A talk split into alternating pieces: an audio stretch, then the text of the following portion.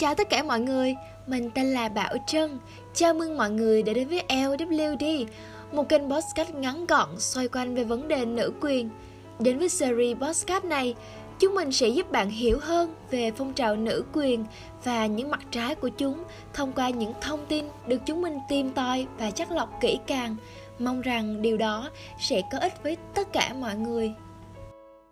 Mùa đông đã đến rồi, không biết chỗ mọi người có lạnh không nhỉ? Trong những ngày gần đây, mình chỉ thích quấn mình trong chăn với một tách cà phê nóng và tận hưởng những khoảnh khắc thảnh thơi bằng việc đọc sách mà thôi.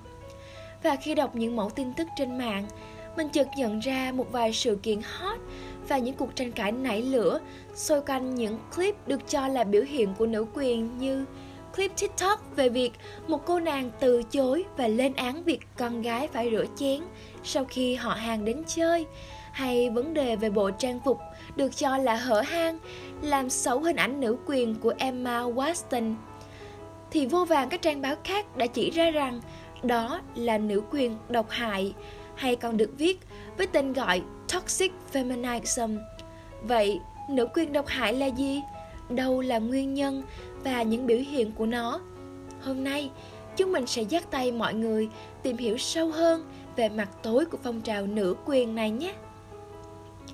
Theo một cuộc khảo sát của nhật báo lớn nhất Washington, đê xê, thủ đô Hoa Kỳ, The Washington Post kết hợp cùng tổ chức gia đình Henry Kaiser về việc họ nghĩ gì về nữ quyền ngày nay, cho thấy cứ mười phụ nữ thì có sáu phụ nữ và một phần ba nam giới tự cho mình là người ủng hộ nữ quyền mạnh mẽ, và khoảng bảy trên mười người trong số họ nói rằng phong trào này đang lạm quyền.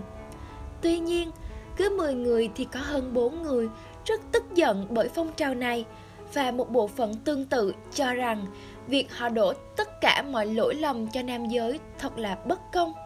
Và đây cũng có thể được xem là một minh chứng cho việc nữ quyền độc hại đang thực sự tồn tại. Vậy thì, nữ quyền độc hại là gì?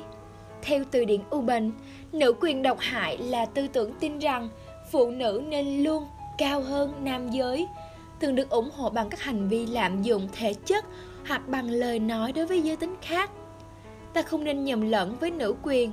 Nữ quyền không đấu tranh cho quyền thượng đẳng, buộc đàn ông phải phục tùng hay có ý nghĩa phải ưu tiên phụ nữ, mà đấu tranh cho bình đẳng giới, nghĩa là phụ nữ và đàn ông được hưởng những điều kiện như nhau để thực hiện đầy đủ quyền con người và có cơ hội đóng góp, thụ hưởng những thành quả phát triển của xã hội nói chung. Nữ quyền độc hại còn là những yêu cầu và hành động đòi quyền bình đẳng một cách thái quá, luôn cho rằng phụ nữ phải được thế này, thế kia. Và cách hiểu sai lệch như vậy sẽ khiến mọi người ngày càng có ác cảm với phong trào nữ quyền. Vì thế, nữ quyền độc hại rất nguy hiểm, nhất là khi suy nghĩ của họ trở nên lệch lạc, thiếu hiểu biết. Vậy nguyên nhân nào đã dẫn đến sự hình thành những mặt tối nguy hiểm ấy? Qua một số nghiên cứu, chúng mình nhận thấy rằng nguyên nhân chủ yếu của nữ quyền độc hại chính là sự nhận thức lệch lạc trong suy nghĩ của mỗi người về phong trào nữ quyền. Điều này có thể bắt nguồn từ nhiều nguyên do. Thứ nhất, người tiếp cận còn mơ hồ về phong trào nữ quyền nên dễ dàng bị tác động từ các thông tin độc hại khác nhau đang tràn lan trên các nền tảng mạng xã hội như Facebook, TikTok, Instagram, hay bởi những người có suy nghĩ lệch lạc về phong trào nữ quyền ở xung quanh chúng ta. Thứ hai, sự tập trung cao độ vào các vụ án cá nhân. Vì nhiều vụ án cá nhân của phụ nữ thường xuất phát từ nam giới nên họ cho rằng đàn ông là những cá thể đáng sợ, đáng bị lên án, đáng căm thù.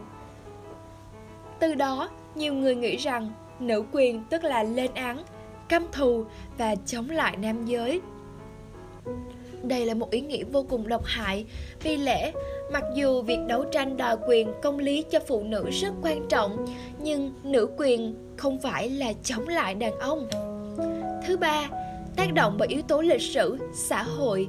Ở thời kỳ phong kiến, khi nam quyền lên ngôi, nam giới là người có tiếng nói, có quyền quyết định mọi việc. Từ đó, một số cá thể cho rằng nữ quyền tức là nữ giới phải chiếm vị trí độc tôn, sở hữu tất cả mọi quyền lợi so với các giới còn lại, và một người phụ nữ tiêu biểu cho nữ giới phải giống như đàn ông, là một doanh nhân, độc lập về tài chính, chứ không bó mình trong gian bếp chực chạc. Đây là một số nguyên nhân tiêu biểu dẫn đến hình thành những suy nghĩ lệch lạc, khiến nữ quyền trở thành một món hàng để lợi dụng, bào chữa cho các hành vi thượng đẳng. Đó cũng là những mặt tối của phong trào nữ quyền, hay ta còn gọi là nữ quyền độc hại. Tới đây, chắc hẳn mọi người vẫn còn khá mơ hồ đúng không nào? Vì thế, chúng mình sẽ cùng nhau điểm qua một vài biểu hiện tiêu biểu để mọi người dễ nhận dạng hơn về phong trào này nhé. Phân biệt kiểu mới, nữ quyền chính là trọng nữ khinh nam. Nữ quyền độc hại sẽ gieo vào đầu ta tư tưởng ủng hộ nữ quyền, tức là phải căm ghét nam giới, đề cao phụ nữ, nghĩa là phải bôi xấu đàn ông. Từ đó, hàng loạt phát ngôn lên án, chê bai và công kích đàn ông đã ra đời. Bởi lẽ những người bị tác động thường có suy nghĩ bảo vệ người phụ nữ thì phải xem người đàn ông là một đối tượng đáng lên án. Bằng chứng cụ thể cho biểu hiện này là sự xuất hiện của một phong trào mang tên Kill All Men, nghĩa là giết mọi người nam. Trong một thời gian ngắn, với cái mác ủng hộ nữ quyền, hashtag nhanh chóng lan rộng trên các nền tảng mạng xã hội TikTok và Twitter. Người tham gia chủ yếu là nữ giới cực đoan, liên tục có những phát ngôn đả kích nam giới, làm gia tăng những định kiến sai lệch và nỗi thù ghét đối với nữ quyền. Một số biểu hiện khác của vấn đề này là hạ thấp vai trò của nam giới. Một số nghiên cứu đã chỉ ra những người còn mơ hồ về nữ quyền thường bị ảnh hưởng bởi thứ nữ quyền tân tự do. Nó trên thường sẽ cố gắng theo đuổi tiền bạc, danh vọng và có xu hướng muốn làm tất cả những gì mà đàn ông có thể làm, từ kinh tế, chính trị, xây dựng, vân vân. Dần dần nảy sinh ra những suy nghĩ đánh giá thấp vai trò của người nam trong xã hội. Trong khi đó, chủ nghĩa nữ quyền không nuôi dưỡng hay làm gia tăng sự thù ghét đàn ông, mà chúng là những nỗ lực phá bỏ cấu trúc xã hội giới hạn quyền của phụ nữ với sự thống trị của đàn ông, hay những định kiến văn hóa nam giới thượng đẳng. Trở thành phụ nữ độc lập mới là đấu tranh bảo vệ nữ quyền. Toxic Feminism tiêm nhiễm vào đầu chúng ta rằng những nữ doanh nhân độc thân thành đạt thì mới được gọi là nữ quyền. Họ cho rằng nữ quyền tức là người phụ nữ có quyền rũ bỏ hết công việc nội trợ, không làm việc nhà mà chỉ cần ra ngoài và kiếm tiền như một người đàn ông thực thụ. Đồng thời gắn mác việc bếp núc không phải là việc của con gái, phụ nữ, hay những người phụ nữ yêu thích công việc bếp núc, làm nội trợ là những con người lạc hậu, không hiểu biết gì về phong trào này. Đây rõ ràng là một định kiến vô cùng sai lầm, bởi nữ quyền không chỉ tồn tại trong các môi trường công sở, doanh nghiệp. Nữ quyền là phong trào dành cho tất cả mọi phụ nữ, và nó có thể diễn ra ở mọi nơi, kể cả trong căn nhà nhỏ với sự xuất hiện của những người mẹ hay phòng bếp của những bà nội trợ.